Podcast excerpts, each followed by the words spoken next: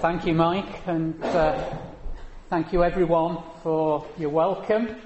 You probably didn't expect to be seeing me this morning, but uh, it's lovely to be here. Not the circumstances perhaps we would have chosen, but it is lovely to be here.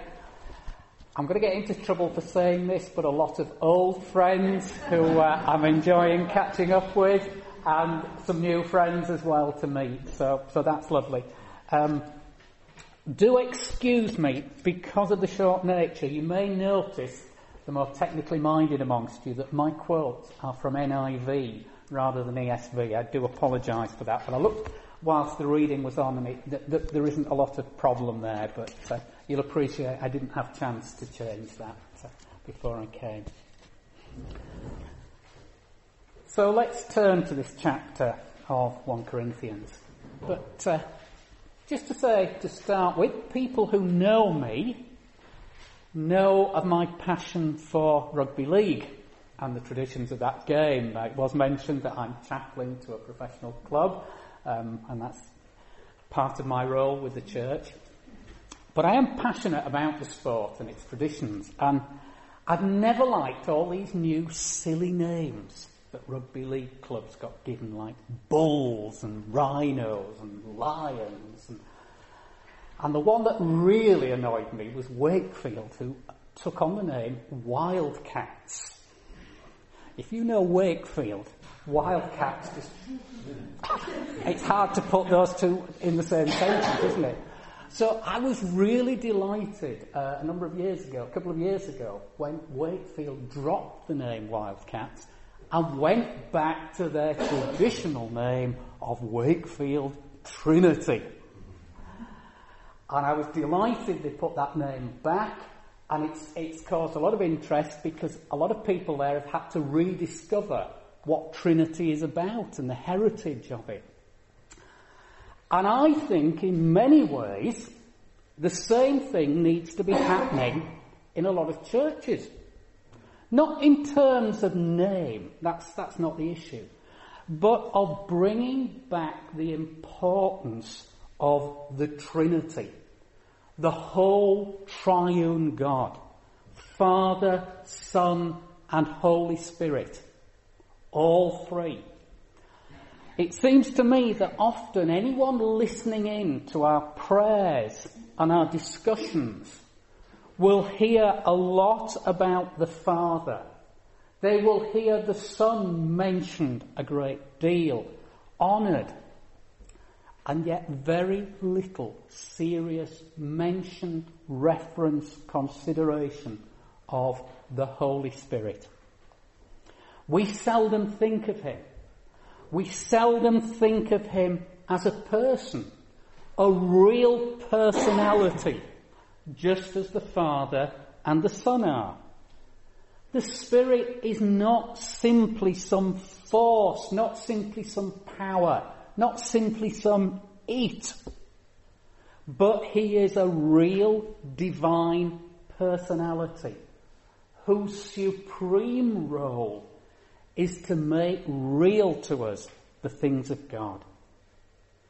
He acts with amazing humility and doesn't attract attention to himself, but always points us, as we shall see in this chapter, to Jesus as our Saviour. And I think I understand why there's been a reluctance to speak and think about the Spirit. I suspect the reason is that we have reacted to the excesses of some Pentecostals, some charismatics, who've overplayed the importance, the presence, the supernatural phenomena associated with the Spirit. And so we've reacted by avoiding all mention of him, by shutting him out. We have, I fear, to use the old expression, thrown the baby out with the bathwater. And we now risk, like these Corinthians who Paul is writing to, becoming unbalanced in our view and our reliance on the whole Godhead. And like them, we may have weakened ourselves in the process. So as Paul goes about the business here of sorting out the divisions amongst those who make their support for a particular favourite, leader, preacher, whatever, they make that their main concern at the expense of unity in the church. He confronts them on two issues that maybe we need to challenge ourselves on. Namely, how do we understand and value preaching? And secondly, what is the importance of the Holy Spirit, both in delivering and hearing preaching? So the first question I want us to consider is, how do we evaluate preaching? Too often, preaching and preachers are judged as though they were entertainers or lecturers. The message is rated not in its own right, but by judging the preacher. So we can be impressed by their authority, their confidence, their eloquence.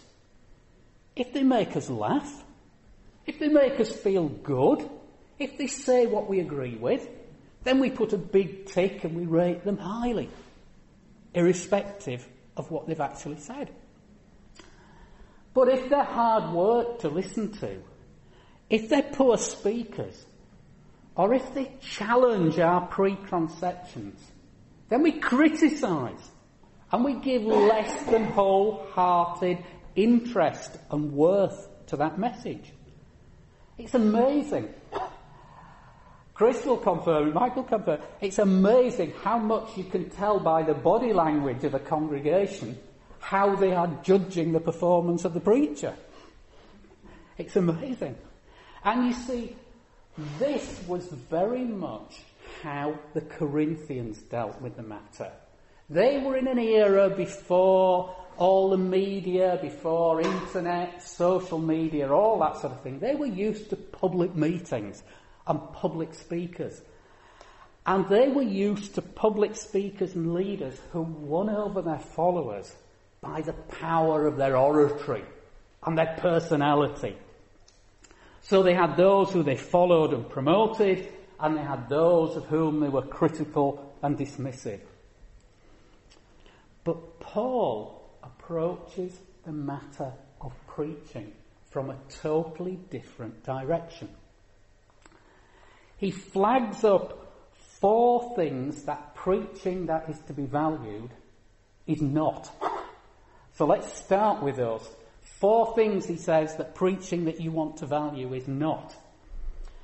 The first thing, verse 1, it is not human wisdom. Preaching, verse 1, not human wisdom. Verse 4, it's not about wise and persuasive words.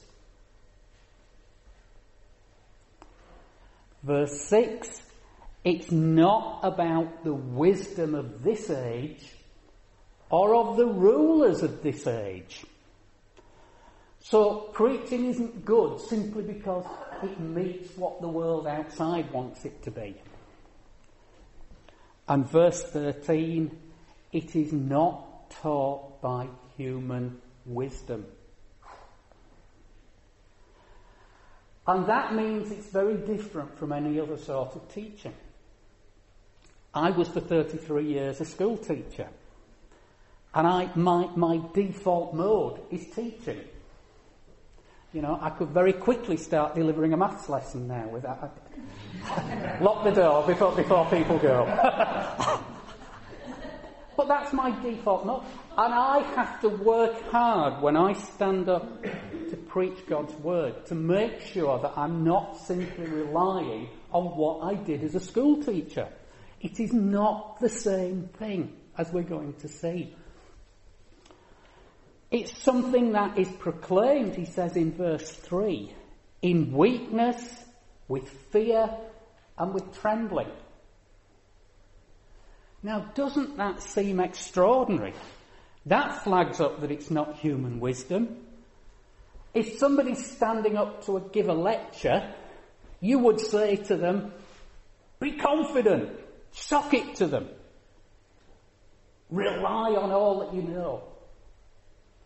And when we stand up to preach, there is weakness, there is fear, and there is trembling. And those have to be there in some form or other. That's the negative side. But he mentions two things that it must include. And you would think these are obvious. Verse 1, it must include testimony about God. He said, well, that's obvious. Surely nobody would stand up in a church pulpit and not talk about testimony about God. In my teaching career, we celebrated 325 years after the foundation of the school that I taught in, at a very old foundation. And we had a Founders' Day service in the parish church, and the Archbishop of York came to address the gathering. So you've got this gathering, all the students of the school, their teachers, parents, all the officials of the town, massive occasion. You think, what an opportunity to preach the gospel. The Archbishop stood up and he announced, My text for today is taken from Alice in Wonderland. Can you believe it? An opportunity to proclaim the Word of God. And yet it was very entertaining. The students listened to him very well. There was nothing wrong in what he said. It was full of nice things like be kind to your grandmother and help old ladies across the street and, and don't steal. Good things. But nowhere was there testimony about God. There must be, Paul says, testimony about God. And verse 2, it must talk about Jesus Christ and Him crucified. And that will be true wherever we are preaching from. It will be as true preaching from Old Testament as New Testament. That's what it's about. Jesus said in that great Bible study on the Emmaus Road that all the scripture is about Him. So we must have Jesus Christ and Him crucified. And yes, by implication, crucifixion, resurrection, of course. Yeah, we don't stop simply at the tomb. They are essential elements. Now, it's not to say that they can't include other things. Of course, there can be history, there can be anecdote, there is a place for humour, there is a place for other sources, there's a place for moral application. I think there's even a place for opinion and speculation. And it's not an excuse for saying that a preacher should not work hard at making his preaching as understandable, as attractive, as accessible as possible. Of course, as preachers, we must do that. And of course, we want preaching to be like that. But if it ain't got testimony about God, if it hasn't got Jesus Christ and Him crucified, you might as well stand up and read Harry Potter because it will do the people as much good and it will entertain them more, probably. Do you see what Paul is saying about preaching to these people? The second thing I want us to see from this is God's wisdom. God's wisdom.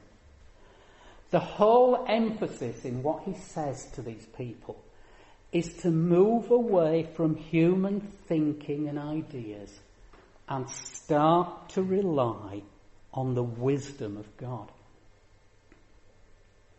You see, Paul isn't arguing that preaching should be without wisdom, but he is putting the case that it must be about God's wisdom and not simply human wisdom. And that will mean certain things. It will mean that it has an unchanging nature. Political views change, social views change, educational views change. God's wisdom does not change. and therefore it will find itself in opposition to the current thinking of any age. I read this morning that the BBC has produced some materials for use in schools that tells children there are 92 clubs in the Football League and there are 100 different genders.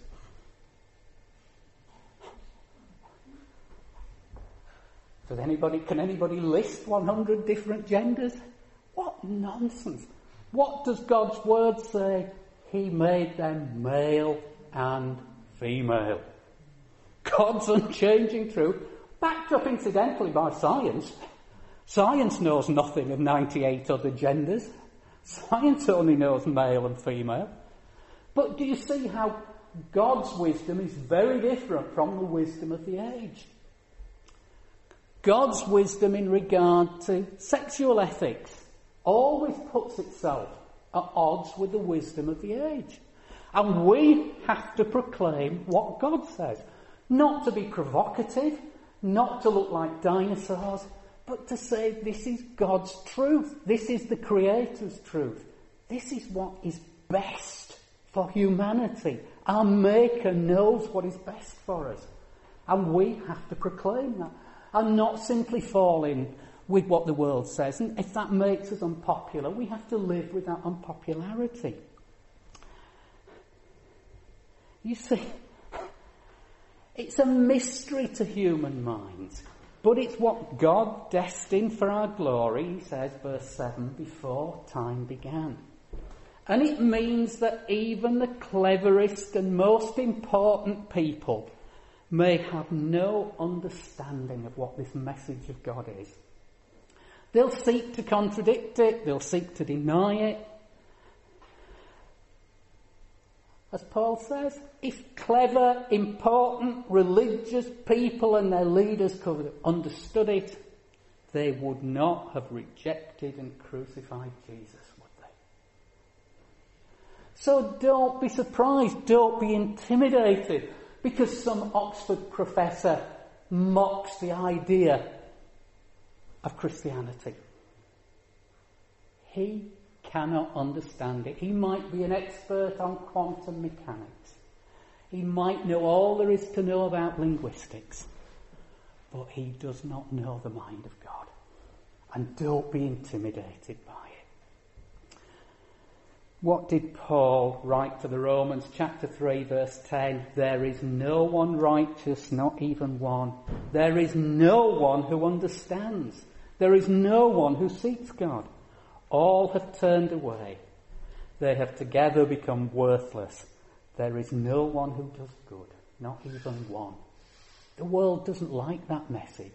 The world likes to think how wonderful humanity is. And that's the truth of God's word.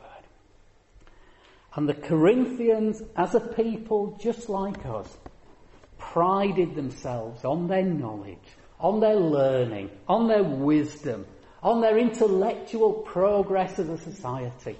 Look how far we've come. And Paul says you cannot bring these things into the church or into your relationship with God or into your relationship with each other. You cannot apply that thinking to the preached message of God. Because when you do, you end up with factions, you end up with division and you end up with a church that is indistinguishable from the world. It's not something that can be naturally seen or heard or worked out. That's what he's saying in verse 8. In other words, neither our senses, nor our intelligence, or our emotions can come up with the truth that is the gospel. What human would ever propose a scheme of salvation where human beings are powerless? And where God chooses to take on human form? Where God chooses to take on the sins of those who will trust Him? Where God chooses to die as a common criminal on a cross to take away the guilt and punishment of those who hate him. No human mind would ever invent that, would they? A human mind would say, the B and Q method, do it yourself. Be a man, man up. I'm not allowed to say that anymore, am I? but you know what I mean. You know, take it on, be, do it yourself. Prove what, how good you are. And God says you can't. And that's His wisdom. So if you can't work it out for yourself, if even the most skilled academics, speakers, preachers can't make you understand it, how can you get to know this truth? Well, Paul has no doubt about the solution. Come with me to verse 10. These are the things God has revealed to us by His Spirit. It is a spiritual revelation. If you want to know these things, it has to be revealed to you by the Spirit. So let's come to Spirit revelation. You, have heard me say I'm a mathematician, so numbers fascinate me. I can't help it. And I might get, I might get this wrong in your translation here, but in the 16 verses that we've read, there are 11 references to the Holy Spirit. Somebody's going to count up and say in ESV there's 12 or there's 10. I know. I can live with that. I can live with that. That's human wisdom.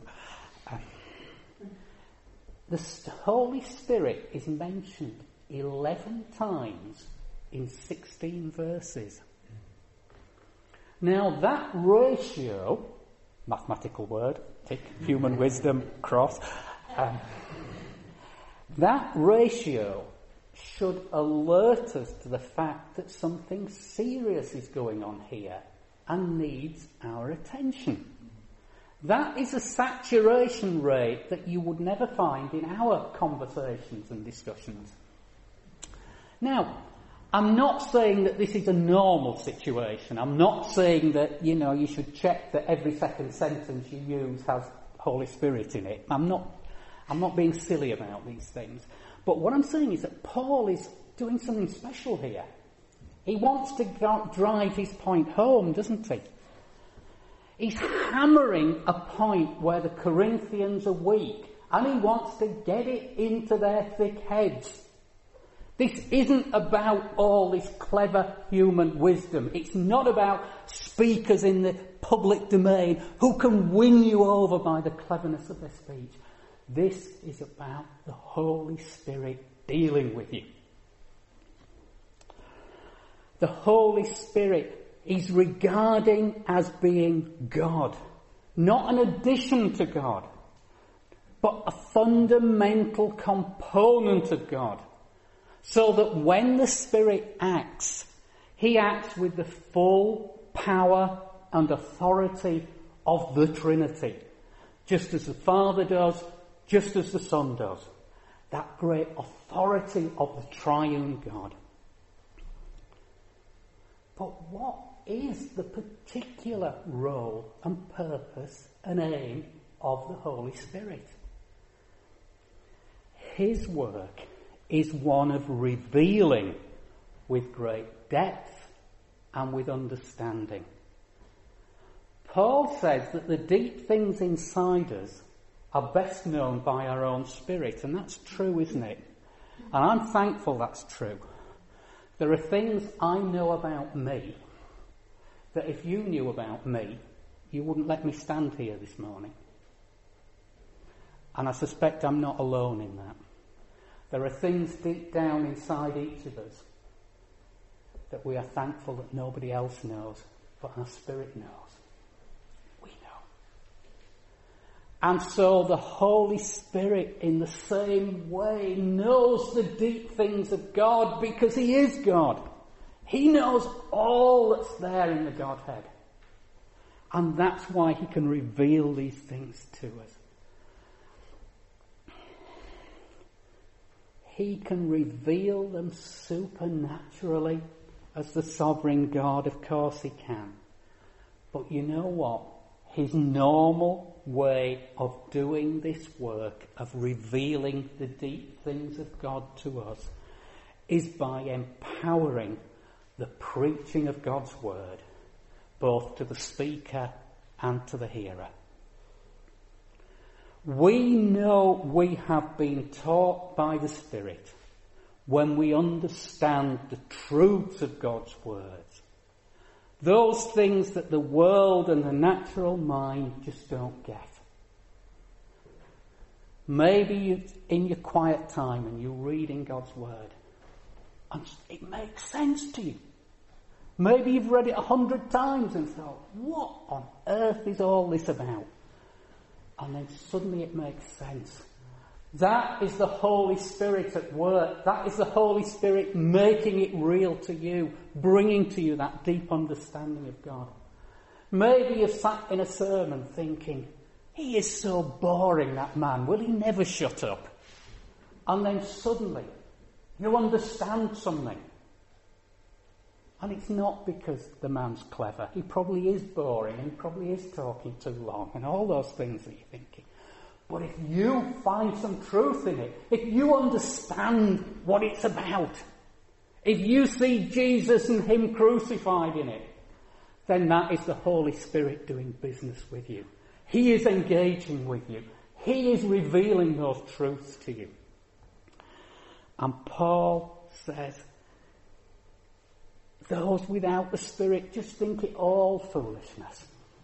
They just think it's nonsense. But those who are taught by the Spirit know the truth of that. Any man who says, I've got it all worked out, is an arrogant fool. But a man who says, the Holy Spirit has taught me this from God's Word, is a man who God is dealing with. Is a man who knows Jesus and Him crucified. That is testimony about God. And Paul says that those without the Spirit can only make human judgments. And that might well be things like this. Human judgment might well say things like, this preacher's boring. He's too difficult to follow. I don't like what he's saying. He goes on too long. He's not as good as Chris. I could have done a better job than he did this morning. That's human judgment. Whereas those with the Spirit can judge all things spiritually. So that you look beyond the preacher and the construct of his words to the God given message he speaks, and that the Spirit applies personally to you. And that is why we must pray for preaching. Not that it will be finished quickly, not that it will be entertaining, not that it will be easy, not that it will just agree with my particular hobby horse, but that the Holy Spirit will speak through the preacher and make real the deep things of God for you and for all the hearers.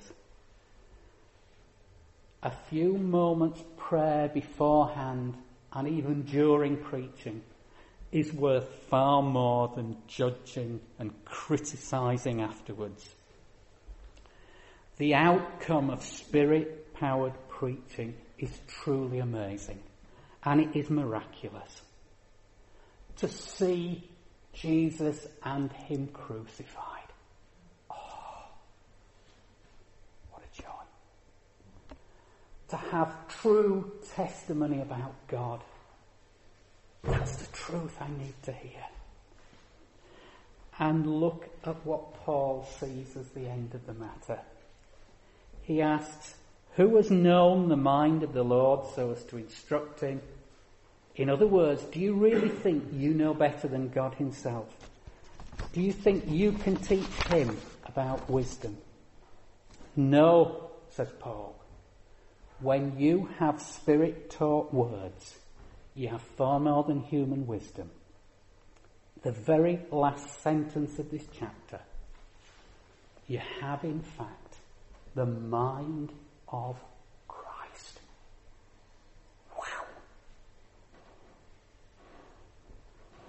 Do you ever watch those quiz programs on television? Older friends, did you ever listen to Brain of Britain on the radio? And did you sit there thinking, I wish I knew half of what they know? Christian friend, you have a greater mind than any of them. You have the mind of Christ. You can think about this world. You can interpret what's happening.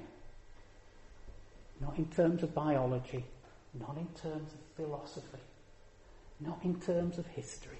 You can use all those things, and I'm not knocking them. But ultimately, you have the mind of the God. The mind of Christ. Who am I? To have the mind of Christ. All the glory, all the purity, all the love, all the compassion that goes on in the mind of Christ is ours. And we access it through the Holy Spirit's work. He brings it to us. Who does not want that? Who does not want the mind of Christ?